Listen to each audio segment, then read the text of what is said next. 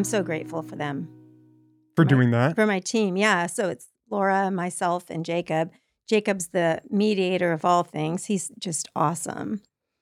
And we'll be doing those four times a month or a year, excuse me. Four times every quarter, right? Is Yeah. the plan. Mm-hmm. And we're planning, fingers crossed, an all-day event um, to kick to kick off May as Mental Health Month or Mental Health Month. Mental health seems to be one of those avenues that you're really passionate about. I am very passionate about it. Yeah. Is that do you have a direct relation there through family members, or it's just a topic? No, it's kinda- just from being out, say in Palco Marsh and being out on the streets a lot.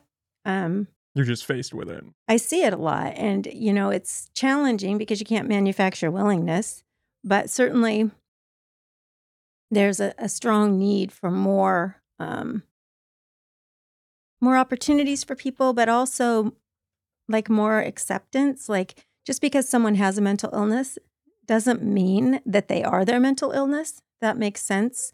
There's a lot more to each individual person. It's complicated.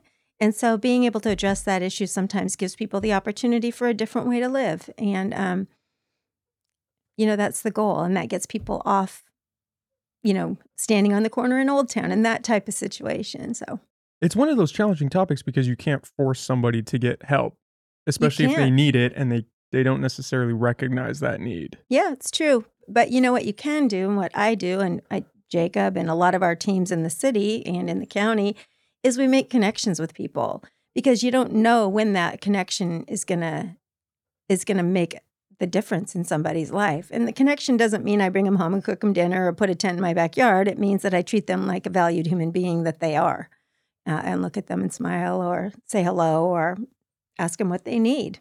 Which sometimes that makes the most impact.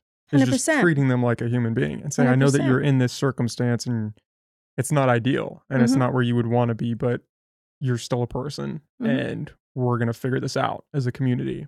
Yeah. And I don't even think that needs to be said. I think that, you know, the bottom line is every person has value and every person has a problem. You know, what whether we all got our something, right? And so just the opportunities to connect with people uh, in kindness and just, you know, those types of things really make an impact on people. I've walked down the street and had people just yelling. And I'll say, Hey, how's it going? And they'll stop and they'll say, Hi. People want to be seen and they will do what they need to do to be seen sometimes. Well, and being homeless is one of those weird things where all of your problems are just out on display because you can't go Mhm. behind a door and into your home and do drugs or cope however you cope. You're just out on the street. And so your problems are now kind of on display for everyone that is passing you by. Right. And we hear a lot of comments about, you know, all their stuff. And, you know, when I'm out and I see people um, and their stuff, a lot of times their stuff, I would, you know, wouldn't even fill up my whole bathroom. Do you know what I mean? Like in my house. So, you know, yeah, they have a lot of stuff, but it's really compared to where where I come from, it's really not a lot of stuff, you know. And um I think that's why they collect it, is so that you feel like this sense of ownership. Have you noticed a positive impact through these town halls that you and Jacob have Yes. been doing? Yes. And I'm really grateful. We've had a lot of great dialogue, robust conversation, respectful dialogue has been critical.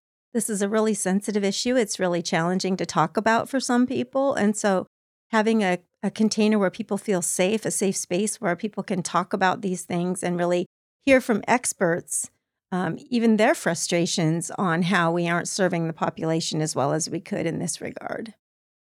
Did you expect when you took office that this was kind of going to be something on your radar to this extent? Oh, 100%. In you, fact, you planned for that. Oh, yes. In fact, when I was running for supervisor, which I'm so grateful Natalie won, um, that was my sole purpose was to get out there that mental health is a huge issue and we really want to make some changes with that. So when the mayor position, when Susan decided not to run and called me, that was going to be my initiative. I really wanted to get people educated so that we don't have these, you know, you see it on Facebook all the time or social media, these you know, videos of people having a mental health crisis on the street. And perhaps that may be funny to some, but if that was your son or daughter or your mom or your dad or something like that, you may not think it was quite as funny. You, know? You definitely wouldn't think it's quite as funny. No, I, I mean, maybe you would. I don't know. But Yeah, maybe a strain on the relationship Yeah. there. It's it's an interesting topic. I saw this video of you talking with Ryan Hudson from Humboldt Freelance Reporting Yes. back when the 6th and West Ave encampment was being removed. Yes. And that's when I think that was kind of a perfect confluence of events because you had this dire need to do something with this group of people because there was an environmental impact that was going down that was not great. There was a ton of trash. You had a lot of people back there. Supposedly, crime was pretty mm-hmm. serious. But then you had this counter movement of people who were not happy that this group of people were being displaced. And it seemed like that was something you were struggling with hmm in terms of how to grapple that. hmm Do you feel like the decision to evacuate those encampments is the right call? That we're, we almost have to play whack a mole in a sense when they pop up? Or we need to figure out a better way to mediate the process in between so that we don't, we're not just playing this cat, cat and mouse game of they pop up, we clean them out, and then two months later they're back. So, yeah. So I think that there is, first of all, there's a misconception of us. Um, I mean, it is true that we are asking people to move on. Eh, That is true. That was a private property situation. I was out there with pack out. So I wasn't out there as a city official or anything like that, but I was out with pack out. But I think, you know, the part that people miss is that our police department, our uplift group had been out in that region for, you know, a long time offering services, making connections, all of those things, offering opportunities. And again, willingness can't be manufactured, right? But you also can't have the things that were going into the waterway. You know, we've got to protect our environment as well. So it's like this whole balancing act a lot of the times. And it was really, it was really a struggle to like watch people. Um, and I had conversations with people out there that were homeless. Like, what what can we do to support you? How can we you know, do this. And unfortunately, I guess what I would say about, you know, protesters is I get that. You know, I spent a lot of time down in Palco Marsh vacating people and supporting people out of that way of living if they wanted the help.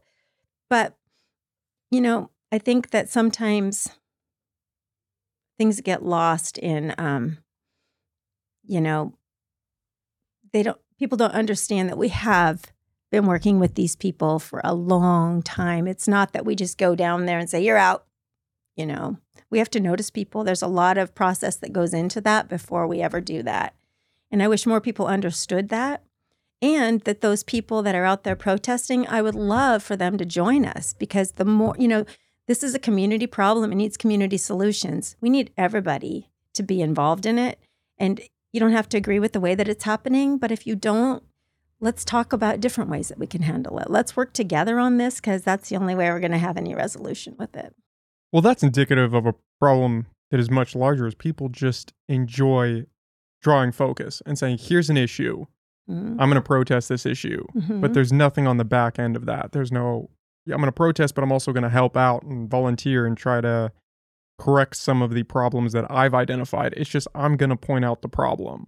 yeah, and I think there's Mhm. there's some confusion in that and the effectiveness of what that actually does.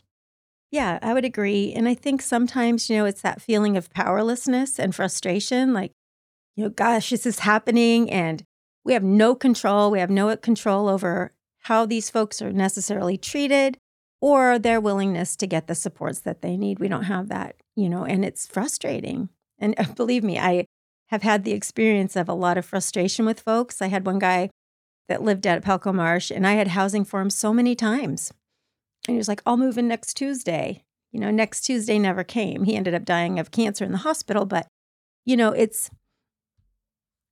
the thing to remember too is I think that it can be terrifying to, if you've lived that way for a year, five years, 10 years, your whole life, um, it's a challenge to give up something that's familiar to to strive for something else. It's kind of like addiction in a way. Like if you're you know, addicted to alcohol, for instance, it's like it's scary thought to think, well, what will I be if I give this up? What's left, right?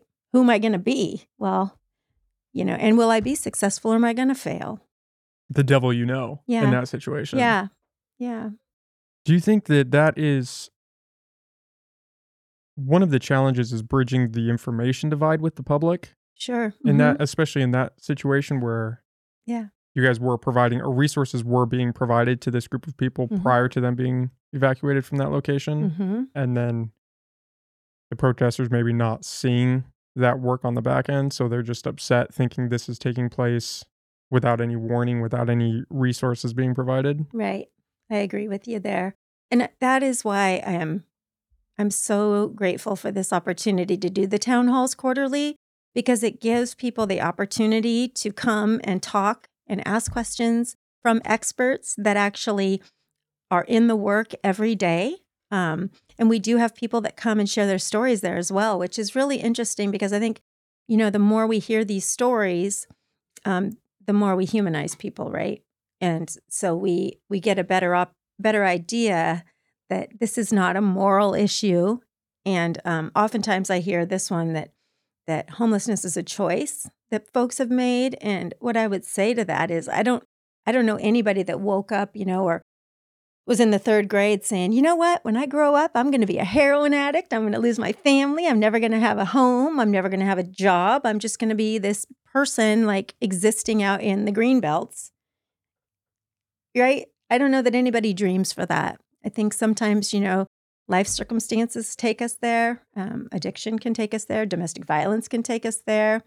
A lot of people are one paycheck away right now from being there. So I think that's always a consideration. well nobody thinks that it can happen to them Right. which it's that's another disconnect that's hard to bridge because how do you relate to somebody if you think their circumstances are solely by their own choices and could never could never you could never fall into that place you could Mhm. never you can't relate to them because you can never see yourself in that situation oh i'd never be homeless i'd never get addicted i'd never fall down these cracks so they need to just fix themselves and and solve their own problems Yeah. We hear that a lot. We hear that a lot. And I think that's the importance of community and connection and folks being willing to say hello. I mean, it's not difficult to walk by somebody and say hello and smile. That costs you nothing. I'm not asking people to, you know, have them over for dinner. I'm just saying, can we just be nice? Can we just be nice? or like you said house them in your backyard Yeah. you're, you don't it doesn't have to be this drastic No, that's always the support. thing, right? That's always the thing. Well, if you're so concerned, why don't you house them in your backyard? Why don't you, you know, whatever the case might be? And it's like, because I have my own life, just like you do. Um, but these people are my friends, they're my community, they're they're people, people, human beings in our community, and they deserve to be treated as such, you know. What do you make of the the current push to build housing on some of those parking lots in the Mhm. city? we need it. We need it. And so I really appreciate that in our city that we're very, very um, forward thinking and that we look to find solutions, whatever that may look like. Do you buy any of the arguments from the opposition that oh it's going to cause traffic problems, it's going to ruin downtown, people aren't going to want to go down there, it's just going to incentivize more homelessness or do you think some of that is kind of fluff that people are just making a bigger issue out of something that potentially might be a solution? I feel like people are frustrated and I understand that. I mean, I worked in Old Town for a while and I understand, you know, the parking situation down there. But I also believe that the more people we have in those areas, the more people we have living and existing in those regions, the more safe it's going to be. And I think a common misnomer is that these these places are for homeless people and these places are for people that are addicts and alcoholics and you know have no substance in our community which don't get me started on that. But um the truth is is that they're they're low income. I mean i could qualify for some of these places and many of my friends that work at the schools could qualify for this. People that are waitresses people that are just regular people could qualify for this. And i think it's is it 65000 for four people would be the income? You know it's like or maybe that's maybe it's 80 for four and 65 for two. But point being is that these are our neighbors. These are people that are making your coffee. These are people that are working at the co-op. These are people that are a part of our community already. Yeah, that low income phrase is instantly attached to all of these other oh absolutely. It's just going to be addicts. homeless people and it's going to be a terror. And you know what i would say is more people off the streets, the better off we're going to be. A healthy community lifts each other up. We don't continue to, you know, keep people down. And so providing opportunities for people to have a place to be, I think, is important. Do you think that the criticism against it is valid in any way? I hear, yeah. I think that, um, again, people are afraid of what we don't understand.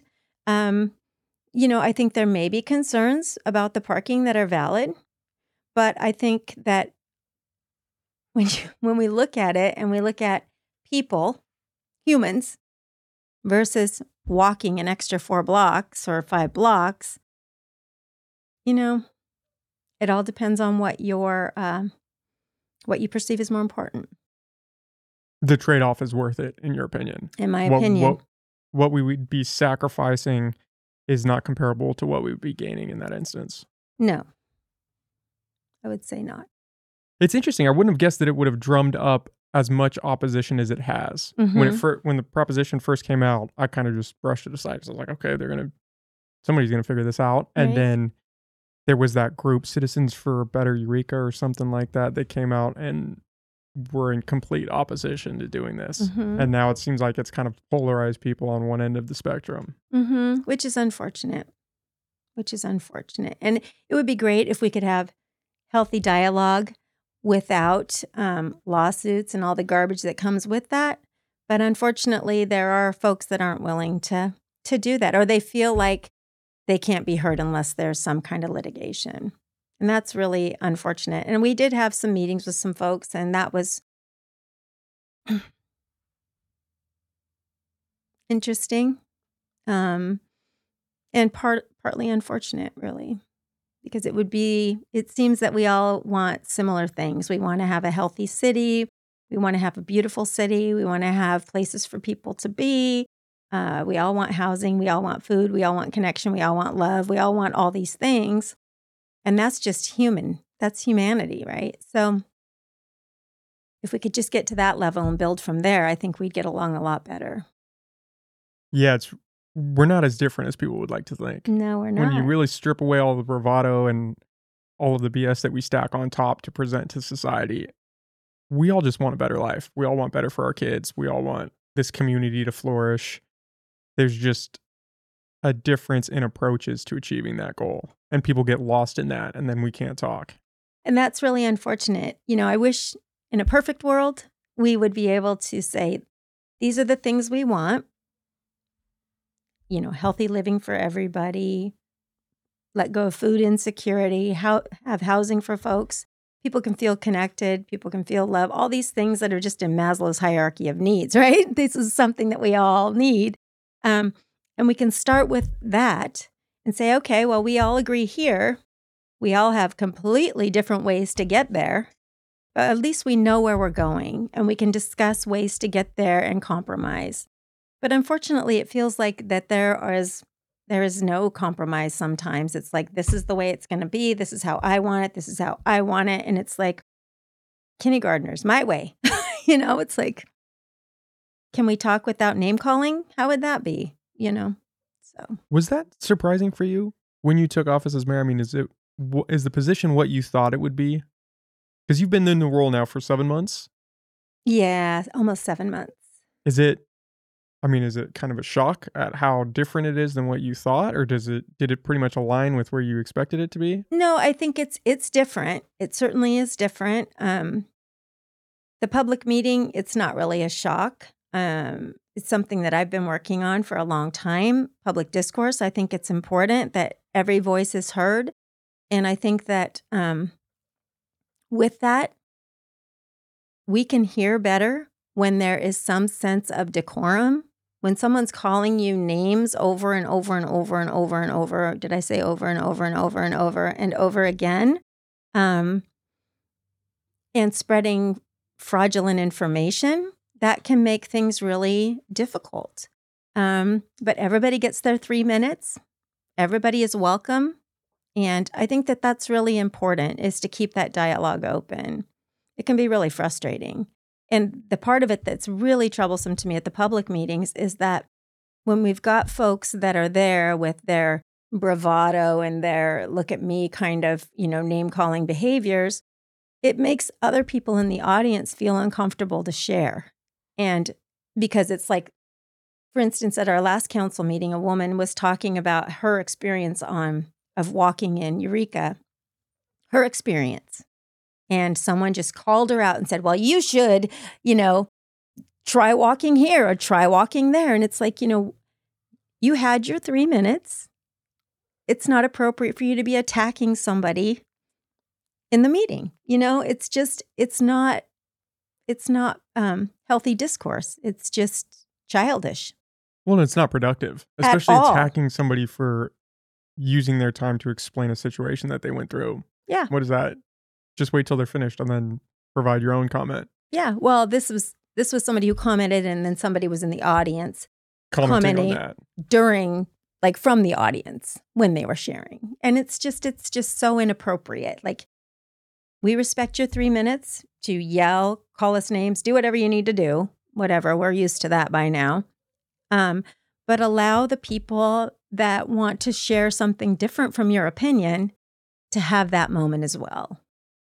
It from an outside perspective, as someone who has never attended a council meeting. Oh, you should come. I want to. You should. You'll love it. Um, it seems like it is more chaotic than I would have expected. Tell me more about that. It just seems like the level of discourse isn't productive in some ways, especially when the public comment comes into frame. It seems like I don't know if there's a disconnect between the council and the people or the general direction of the the council the council wants to move the city. I'm not sure, but it seems like there is tension there and people are kind of not handling that well. There are a few that don't handle it very well at all. I would agree with you. Uh, they're welcome and they can share their three minutes of whatever they need to share. And there are others who can disagree respectfully or agree respectfully or agree disrespectfully. You know, I mean, it's for me, it's a public meeting, it's public discourse. If you want to have your name calling session, knock yourself out, but do it somewhere where you can enjoy yourself and not impact and affect people who are there for city business. That's what we're there for. We're there for city business. We're we're there to listen to the public, but we're not there to be, you know, just some of the things that I hear blow my mind. You know, it's really disheartening, can be. I would imagine it's even more so when some of that discourse is coming from the council itself, though, no? Tell me more about their, uh, clarify that for me. Well, I was watching a council meeting. It kind of came across my radar where I believe it was Katie Moulton mm-hmm. called someone who was using their time to comment on, I think it was the code of ethics situation that's Mhm. been unfolding. And she, in the middle of this person talking, called them an asshole, which is a which is a challenge Mm-hmm. because obviously people get passionate and Mhm. feelings can kind of get stepped on or misinterpreted. But that coming from a council member in a live session seems to be not great. Not great. No, it's wrong. It's wrong. And you know, it's it's really unfortunate because it impacts the way that we do business. It impacts it models a behavior that I don't want to see in the meeting. Um, none of us want to see in the meeting. So, yeah, and the thing was is that Katie did apologize two different times in the meeting. She wrote that person a personal apology. Um, so Yeah, but do you think some of that was kind of just to placate the backlash or from the realization of, oh, I probably should not have said that in a meeting during a public comment? I don't know. You know, I pretty much try and take people on face value what they say. I mean, unless they've proven otherwise. And she seems to be, you know, authentic. Can you walk me through the code of ethics situation? Because I, I don't fully understand how that's been playing out. So, what do you want to know about that? So, from my understanding, Okay. the city council had a code of ethics in place, and you would sign that when you would join the council. And then, sometime around 2018, a council member decided they didn't want to sign it. Sometime after that, the mayor rescinded his signature on it. And then, so from 2018 to fairly recently. It's just not been utilized, this code of Mhm. ethics. Mm-hmm. And I believe that there has been some questions around council members and the code of ethics, and then now suddenly it's been brought back up and rescinded, and you guys have replaced that with a handbook. Mm-hmm. Is that pretty a pretty accurate understanding, or is there more? I would imagine there's more. Um, there's always more to the story, Yeah. right? So each council member goes through code of ethics through um, as part of our training. So we have several things in place that we have to go through, sometimes yearly, sometimes per term, um, on our behavior in that type of situation. And there's state law about how we're to behave. My understanding, I was on council when that policy came forward. It it was there were parts of it that were not um, up to the standard of what the way things are. For instance, um, the mayor, that's me. So I don't have the power, according to the to our um, charter city regulations. The mayor, me, does not have the power to censure someone, nor would I ever publicly shame somebody. That's my personal self. I would never publicly shame somebody because that is I think that's wrong. If you've got a problem with someone, go to them. It's not okay to shame people personally. So, anyway, what I would say about that is that so we, parts of that were flawed. The mayor didn't sign it, not me, the mayor, but other, there were many council members that didn't sign it. Um, and the, when it was looked at again, we found out that there were things in there that were flawed. So we did rescind it. That does not mean that we do not have a code of ethics we have a code of ethics that we are we have to go through for our charter city for the state um, and for being in office. So the idea that we have no ethics training or policy engaged is flawed. It's 100% flawed. And that that um, produces a level of frustration for sure. The handbook is a sidebar and it tells us how we're to behave and that's also important. But we have state and federal, or not federal, but state regulation that we have to go through to, to deal with ethics. And it's a very serious issue. It's not something that we just take lightly. So again, with my understanding, it's that you kind of lost some of the power to enforce some things in rescinding the code of ethics, like the censurability. Is the that censurability has nothing to do with that. Well, th- what it does have to do with that is that the mayor, according to Charter City policy, it's not the mayor has never had the power to never had the power to censure people through that policy. So the fact that that was even included is problematic. is there any validity that it's kind of softened things in terms of conflict of interests or anything along that lines by removing the code of ethics? The the thing that was just Rescinded. I think that we have enough policies in place that no, I don't think that. Policies with and I signed it. I mean, and I signed it back in that time because, you know, I'm not going to do anything that's rando like that, right? But yeah, I think that we do have a code of ethics. We have a lot of um, places where we have to be plugged in with trainings and all of those types of situations. It's not that we just, because there was some in house policy, this is something that we have to live by. So I'm not sure what you're getting at. Well, I, that's what I'm kind of trying to understand is what I'm getting at in some senses. I've heard frustration from people that that was rescinded and I'm not 100% sure why. Yeah. I've heard that it's in terms of censure. I've also heard in terms that now you can use your your title in reference to public office to support other candidates and that has Mhm. people a little worried. I've also come across the idea that conflict of interest is now I don't know if it's l- more loosely defined or more susceptible to kind of being misappropriated and people are worried about that. I'm just hearing that there's fear from the compu- from the community and I've also witnessed that in the council discussion that I watched mm-hmm. that we were just talking about with Katie Moulton. Okay. It sounds like there's some members of the public are worried that Uh-huh. that was rescinded and I don't understand why, so I'm trying to get that from you. I would like to know why too, to be honest with you. Do you Um, think that they're just you know, nitpicking? I wouldn't say that. I would say that they believe what they are putting out there. You know, I think that a good conversation with the city attorney um, might explain a few things for them. However, I believe that the people in question that are having the issues are the ones that are in litigation. And so that wouldn't be something that I would, you know, be willing to comment on. Um, but what I can tell you, there was a couple of things that you mentioned. Um, one of them is using your title to endorse people. Personally, on a personal level, I think it's a bad idea because you're going to end up working with either candidate and you don't want to have that kind of, you know, already kind of a nail in the coffin, if you will, for the relationship if your person doesn't win. So, as a person, endorse who you want.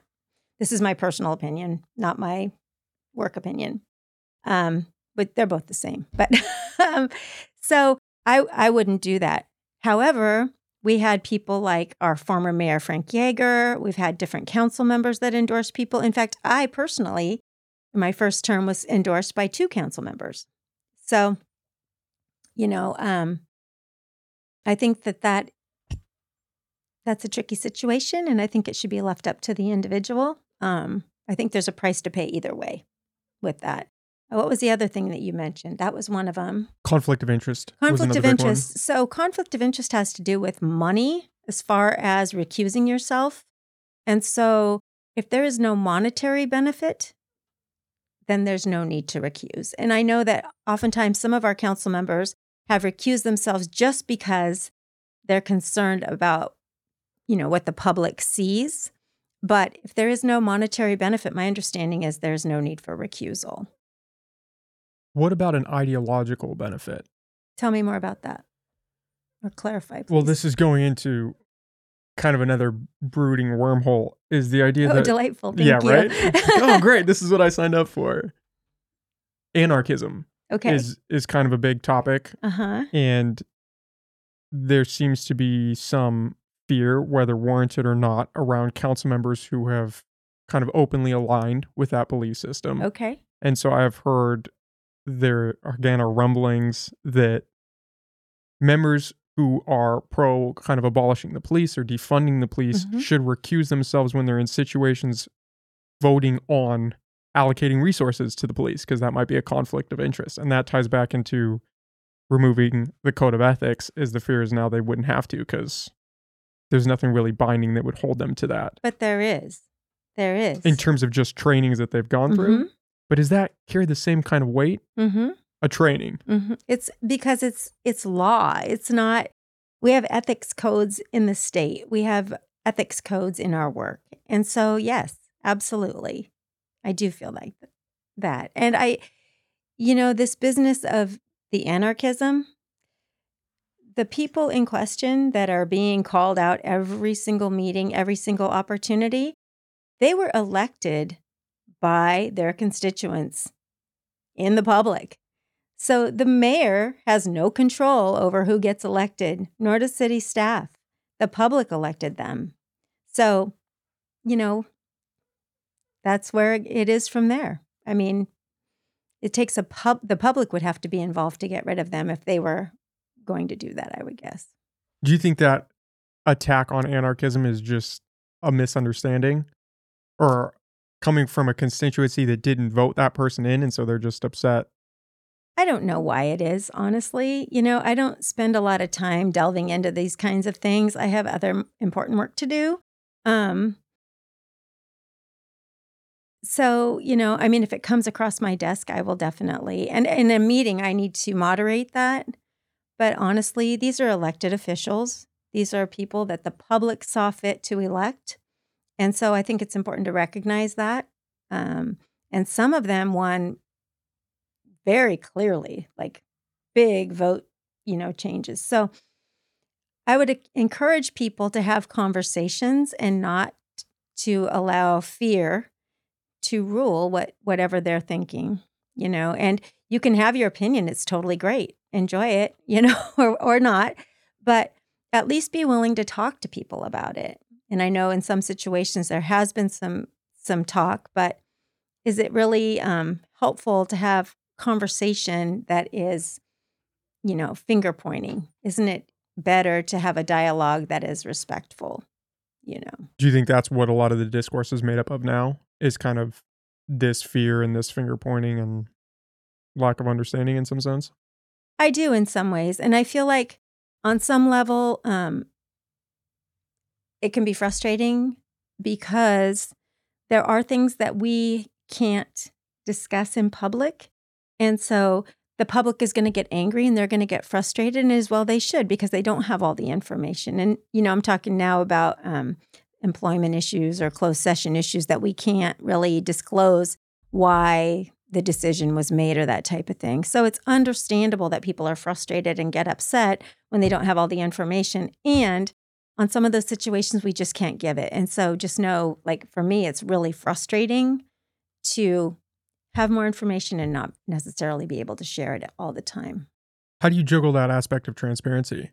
Well, uh, closed session is closed session, right? And nothing that's in closed session can leave closed session. So we give people as much information as we can. And again, it's frustrating, and I get that it's frustrating for the public, but you know, that's the way it is.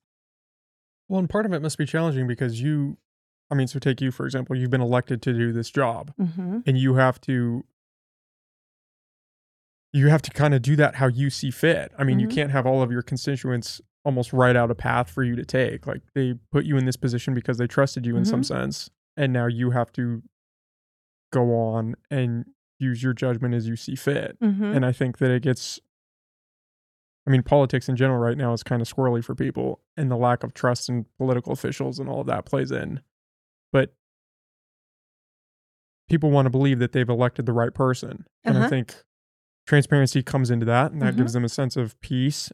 And when they feel like the direction is kind of skirting off where they want it to go, they get very vocal. And then the discourse falls apart. And I feel like that's kind of what I was hinting at before is it seems like for whatever reason the council discourse kind of gets a little squirrely too. And I think that happens with it definitely happens with the board of supervisors too. Some of their meetings get a little chaotic and people it's just not productive conversation, I think. Mm-hmm. I would agree. Sometimes that's very true. It's a weird time. It is. And it's, you know, it's really unfortunate.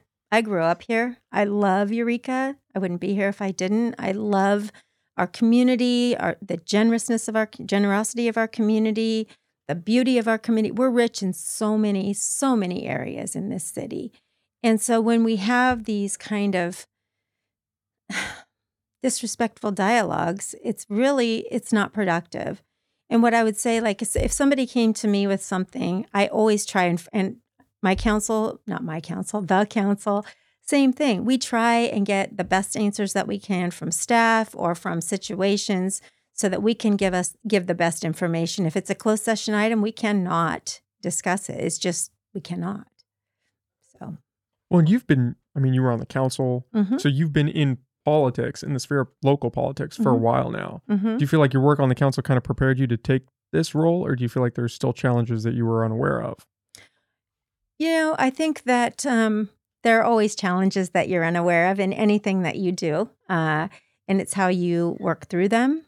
And so, you know, it's a great opportunity for growth sometimes. Some of the things that we have to grow through that are very uncomfortable and difficult, but that's what makes us stronger as a city, and that's what makes us stronger as people and a community together. And so, yeah, I meet them head on. I mean, they're not comfortable or pleasant sometimes, as you probably can see, but certainly we have to address these things. Is it difficult engaging in a dialogue with the public where you are the mayor, right? So you being out in public, you going to the grocery store, you're still the mayor, even Mhm. at the grocery store. Mhm. Does that get a little squirrely for you personally? Trying no, to no, you no, it. I love our community. I mean, I love it when people stop and talk to me. If I'm if I'm with my kids or something, I may say, you know, call me, let's schedule a meeting. But I love seeing our community, and that's one of the gifts of being here is that, you know, in such a small community as we get to know each other. We get to know what people want, what people need, what people desire, what's great, what's not so great. And we get to hear it from a variety of different people. I mean, I've been at the market and had people just lose it on me about, you know, street repairs or different things. And it's great because, you know, if people are willing to talk, we can make change. If people are willing to um to just talk amongst themselves and never let anybody know how they're feeling, we're not going to know and we can't make those changes. So I think it's important to have healthy dialogue, respectful dialogue. You know, Respect being the key. respect being the key. I mean, it's, I have students in my class, even when I worked at the Montessori school, who act more grown up and mature in their conversations that some of the people that come to public comment. I mean, it's just, it's really sad because we're modeling these kind of behaviors for people as well, right? Like, so civility is a very important thing to me, as is decorum. And it's really unfortunate when we have problems on both sides of the dais, both sides. Well, yeah, that almost undermines the argument, right? I would imagine that you guys, unfortunately or fortunately, are held to the higher standard. So when you have a council member calling somebody an asshole in session, it it almost is twice as impactful as if Mhm. someone was using their public comment to call you guys an asshole. hmm And I would again, I would say that she apologized two different times at that meeting, as well as wrote a, a note to that person. And I believe that they've resolved that together, uh, as far as um, my understanding is. But you know, I don't know that. I don't know. You said earlier that you almost don't think somebody should be punished or put on display for making a poor choice. Not your words, my words. hmm Was that in reference to censure? That was in reference to a lot of different things. I don't. I think that public shaming is garbage. That's not how we support people. Restorative justice, that's the way that we support people. Giving people opportunities to do better, that's how we support people. Publicly shaming somebody, not interested. Not interested. Whether it's censure, censure I have no control over. That's a council decision. Um, but Do you I'm think that censure falls into that category of public shaming? not necessarily. I mean, it depends on the situation. I would say no. Not always. When you are referencing public shaming, do you have something in mind? Because I'm trying to figure out um, Not something concrete necessarily. what that Well, would look like. you know, you were talking about our rescinded Code of ethics. code of ethics, and in that there was this, um, you know, in that part where it was about censuring, there was a part about the mayor, you know, shaming somebody in public. In fact, we'd I'd gotten an email about that, and I am not ever going to do that to somebody. I'm never gonna. If I want to have a disqu- or a conversation with somebody about their behavior, I'm going to have it like I'm sitting and talking to you. I'm not going to do that in the public because I don't think that's a solution. The ability for the mayor to publicly shame was included in that? Mhm. Oh, that's interesting. Mm-hmm. Mm-hmm. Yeah, and I'm not going to ever. Do you think that that was just an outdated document that was unnecessary? Is that how you would summarize that whole situation? I think it was definitely had some flaws. I got to do more digging into that because I, I couldn't understand it personally. I ju- Mhm. it just had come across my radar, so I kind of wanted to go to the source and Mm-hmm. pick your brain about it to see if you had any thoughts. Well, my thoughts are that it was a flawed plan, and um, and I signed it at the time because It's just what I have did. no. Well, I have no problem with being ethical, you know, and it, I'd be worried if you said you did. That's, yeah, right. So, and I think that the same is, can be said for all of our council members in the last, you know, however long that was. I mean, it's been, you know, it was Frank Jager was the mayor at that time. Uh, Marian Brady was on council, refused to sign. Austin Allison refused to sign. I mean, it's, and they're on two different sides of the spectrum, right? So, you know, there's something to be said for that. Yeah, it seems like it was a bubbling issue. And then you guys might have just been the first ones to kind of finalize a response to it in Mhm. some sense. Meaning, Well, you guys were the it so 2018 they kind of just put it on the back burner and then Mhm. you guys now in 2023 mhm. decided to rescind it. It seems like there was a weird period of just a gray area Mhm. where it wasn't used but it also wasn't rescinded. Yeah.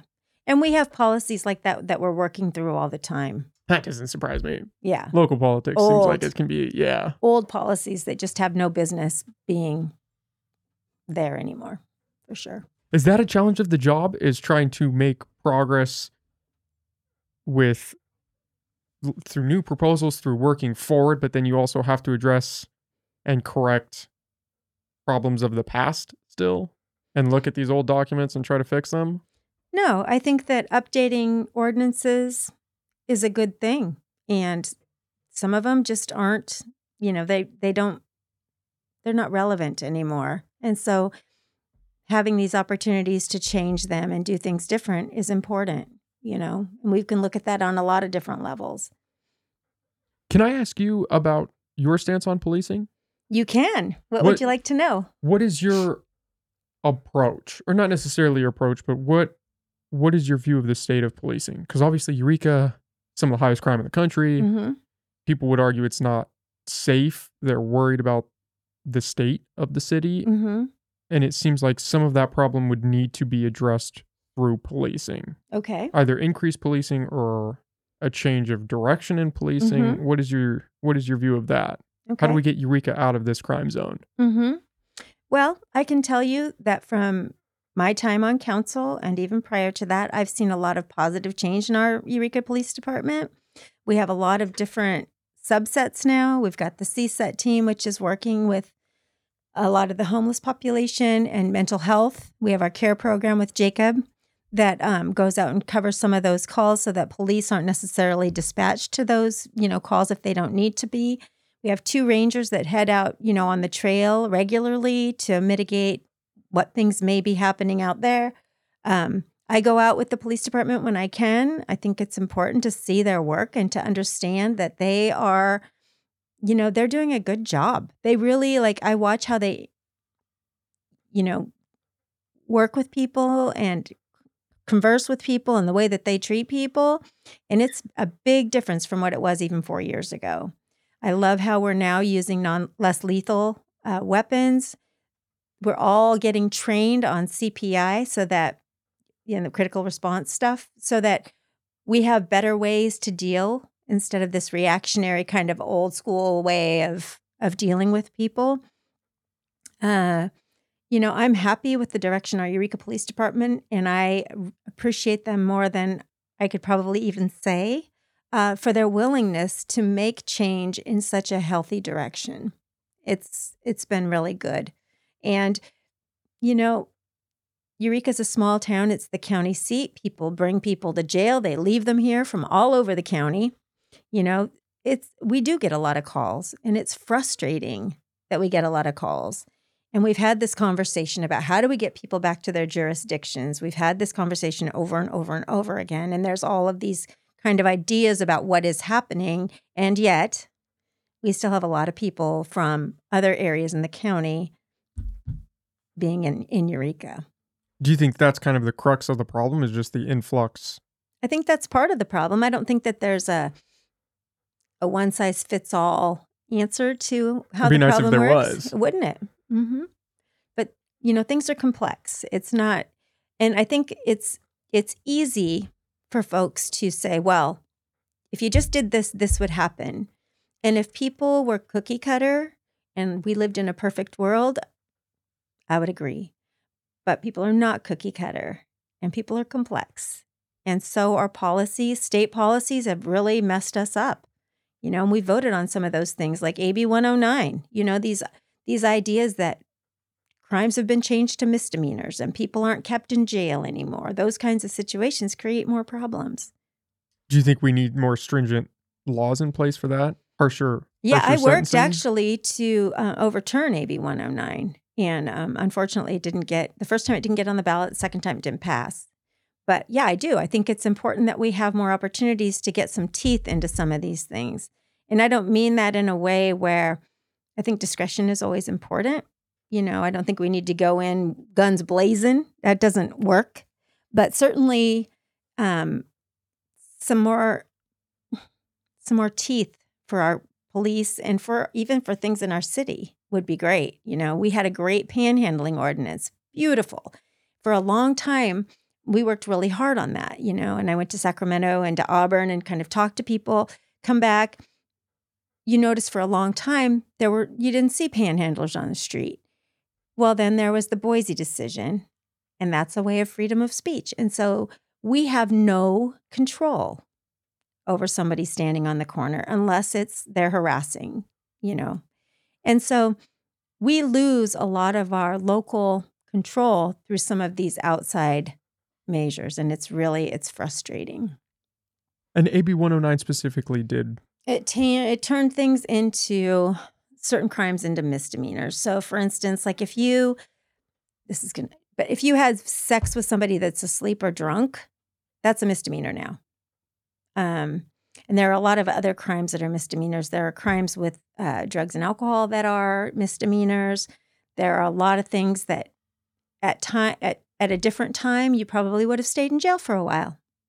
You know, and it was prison reform and all of that business. Let's keep people local, which creates problems in the jail system and it becomes a lot more violent. There's just it's just a whole mess of stuff with a good intention, right? We wanted people to we wanted to give people an opportunity to recover and to change but we didn't have enough of those things in place to make that happen. So like restorative justice is I I'm a big fan of that. Not on necessarily a rape case, but certainly, you know, graffiti and misdemeanor kind of things. I think it's challenging when the those ideas get applied to things like murder and more severe cases of aggression where mm-hmm. now instead of going to prison for a few years, maybe you're out in 20 months. Mm-hmm. And we're just hoping that our broken prison system has re- rehabilitated you in some sense where now you can function in society and not make the same set of mistakes. Yeah. It's it's really unfortunate and I know that you know through talking to some of the police it's it can be very frustrating for them as well because you know we get all these calls of service for s- specific people. We're hitting it from different directions. But you know, you put them in jail, they're released. You put them in jail, they're released. You put them in jail, you know, and they know that. And so that's really unfortunate. So we're having to find different ways to reach people that don't necessarily um, include long term incarceration, which probably isn't bad, but we're certainly in the beginning stages of that. We don't have something in place that's a, a good solution yet, I don't think. I had Steve Watson on the podcast and we oh, talked okay. about the kind of this idea of ping pong policing where they can't really do a whole lot because they arrest somebody and get them off the street, but then they're back out that mm-hmm. afternoon. Yeah. And so it's almost what's the point when you're trying to enforce these rules and trying to clean up the city, but you know it's not going to have a difference in 20 minutes. Yeah. Like as soon as you fill out their arrest, they're back out. What did, what did, what's the point in even arresting them at, at that point? Because it doesn't do anything tangible. It's frustrating.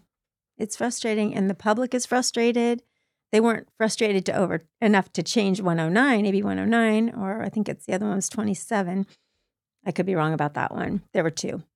Um, so they weren't frustrated enough to change those things, but they certainly are frustrated enough to get on the phone and call a lot and say, you know, why are you releasing these people? You know, some things are higher level. You know, we don't have people think that we have the, all this power, and we do have some power to change our city, you know, and we do, and we use it regularly to hopefully better our city.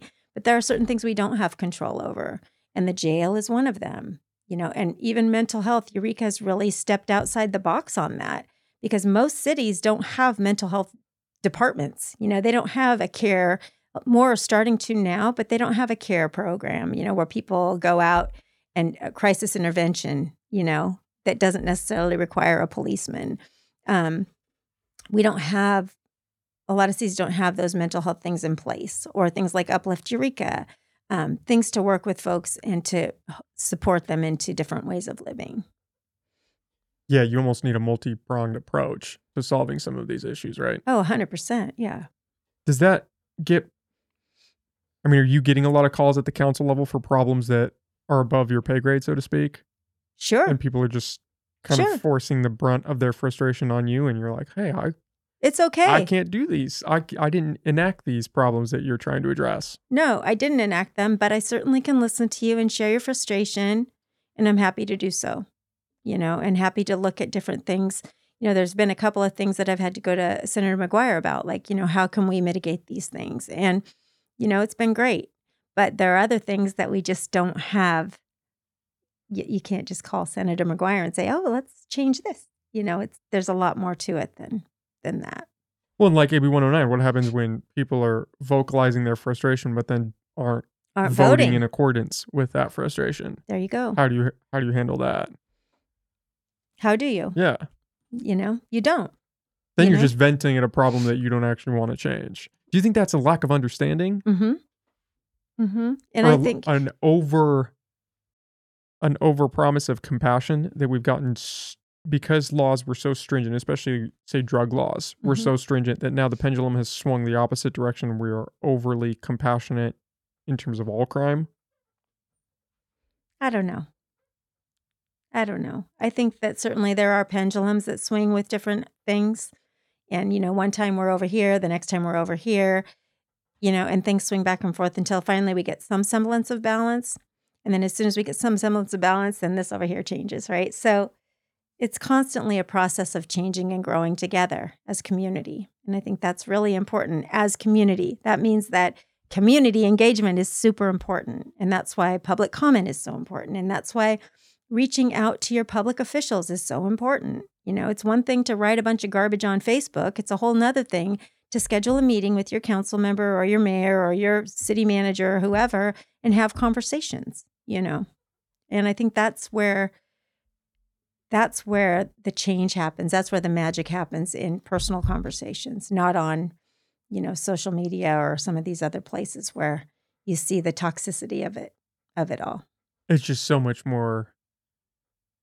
It's just easier to write the comment. I think is why people go that route because you could just reach out and touch anybody. And so if you're mad at your local official, you can just comment obscene things on their post and then feel good about yourself because you solved your problem. Yeah.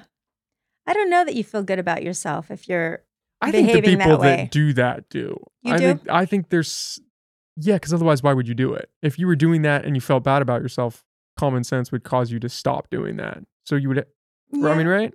I think that mm, could be, but I think that people um, who are feel like they need to do that toxic kind of rhetoric, they can't feel good about themselves. I just, you know, because hurt people hurt people, you know, and if you could actually have a respectful conversation, maybe you'd get a lot more done, you know, but you know, calling people names and blame shifting and all of that garbage that goes with that. I don't think it helps us as a community, and I certainly don't think this, it helps us as individuals. Would you say that the name calling and the toxic discourse makes up a majority of community engagement? No, That's not at all. Not at all. Not at all. I would say, you know, our city has 29,000 people, right? Give or take. And we've got 10 that are vocally toxic, and actually five that are vocally toxic. And then, you know, that's not bad odds. There may be more out there, but that's not bad odds out of 29,000. You know, and I think people that are unhappy, like I have people that call me that are very unhappy and they come to my office and we talk about it and we see we listen i listen to them and what they think might change or might not change what we could do. And then we talk about it and see if there's any any way that we can can um, put that forward within reason within reason. Like we're not going to do a barbed wire you know camps for you know homeless people right? That's Has that actually been posted? Yes. Oh, that was actually brought to a council meeting. Razor wire yeah. To keep the homeless encampments out of certain areas. yeah there was a they had a space in mind to keep people and half of that space was going to be the people they would be in razor wire that were um, not criminals Oh, And like the- a prison camp. You would put and them then in the it. other side would be razor wire with the criminal element of homelessness you know and i get that there's a lot of frustration with that um, with the way things are um, and i experience that on the regular you know because i talk to people every day and it's it is frustrating that you can't manufacture the willingness to for people to change. You can't manifest hope out of homeless hopelessness you know? And um connection is critical in that you know? And i get made fun of for that you know destigmatize some of these things that are happening. Absolutely because when people feel value they act differently when people feel like they are part of a community they act differently when people feel like they live in beauty and have some sort of buy-in to what they're doing they act differently doesn't mean they don't get mad, doesn't mean they don't get frustrated, doesn't mean they don't get upset. Means that we all have a common goal and we're we're gonna try and get there. And um that's what's important. And we have a whole community of people like that, that it's just amazing to me how many people come forward on so many different items with such passion and grace uh, and talk about issues that are very difficult to talk about. Another reason I appreciate the town halls. Well, that's the only way we're going to solve these problems is if we have real compassionate discourse. Respectful. Doesn't even have to be compassionate. Respectful works. You know, I mean, I realize that our community has compassion fatigue. A lot of people do, understandably, you know, but that doesn't mean that we have to exploit people through videos on social media. That doesn't mean we have to uh, call people names so that we feel better about ourselves. You know, that's what I always think of it is like if you have to put other people down to make yourself feel important, there may be a problem there. You might want to take a look at yourself. Um, it's just, it's not, it's ugly and it's not productive. And so being able to have respectful dialogue, even when we disagree, it's okay to even get mad and frustrated and all those things. But I think there's a way to do that where we're not name calling, blame shifting, when we're taking our responsibility for what, what we're contributing uh, rather than just a bunch of rhetoric. That idea of compassion fatigue, mm-hmm. do you think that some of what is at play in regards to the homeless community is that? I do. And that people are just getting frustrated because the change isn't happening or isn't happening as fast as they would want it to? I do. I do. And I understand that. I mean, I've gone out some days where I just am ready to pull all my hair out, you know, and I'm just like, oh my God, you know, just go to treatment, you know, and it's, it's very frustrating. But on the other side of that, all people have value and all people deserve to have um, some sort of connection. You know, we we all need that and we all deserve that. And I think it's important. And Respect is earned. I get that. But we've got to start somewhere. And like I said, it doesn't cost a penny to smile at somebody, it doesn't cost a penny to say hello. None of that, you know, and it's not, it's not even an investment. You know, I remember I was down in LA for a, a convention and I was walking to Whole Foods and there was this guy on the street and he had these black visqueen pants on and he was singing and dancing and and he he was homeless and I said hello to him and he turned around and he looked at me. He goes, You talking to me? And I said, Yeah. He goes, Why? And I said, Because you're a human being. He's like, Oh. And then he just like looked at me like I was nuts and kept walking and kept walking. But that was a real eye opener for me how people don't feel like they have value or feel like they're even seen sometimes. And everybody wants to be seen somehow. And I think that's why we get some of the public commenters we get. They just want to feel validated.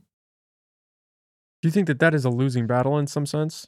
In terms, again, of the homeless problem, where people feel like that is just a losing battle, that the only place for frustration to go is up and more people to get that compassion fatigue because they're not seeing a tangible result, either because it's not a long enough time horizon mm-hmm. or we just haven't found the right solution yet kind of diminish some of the problems that they're frustrated with?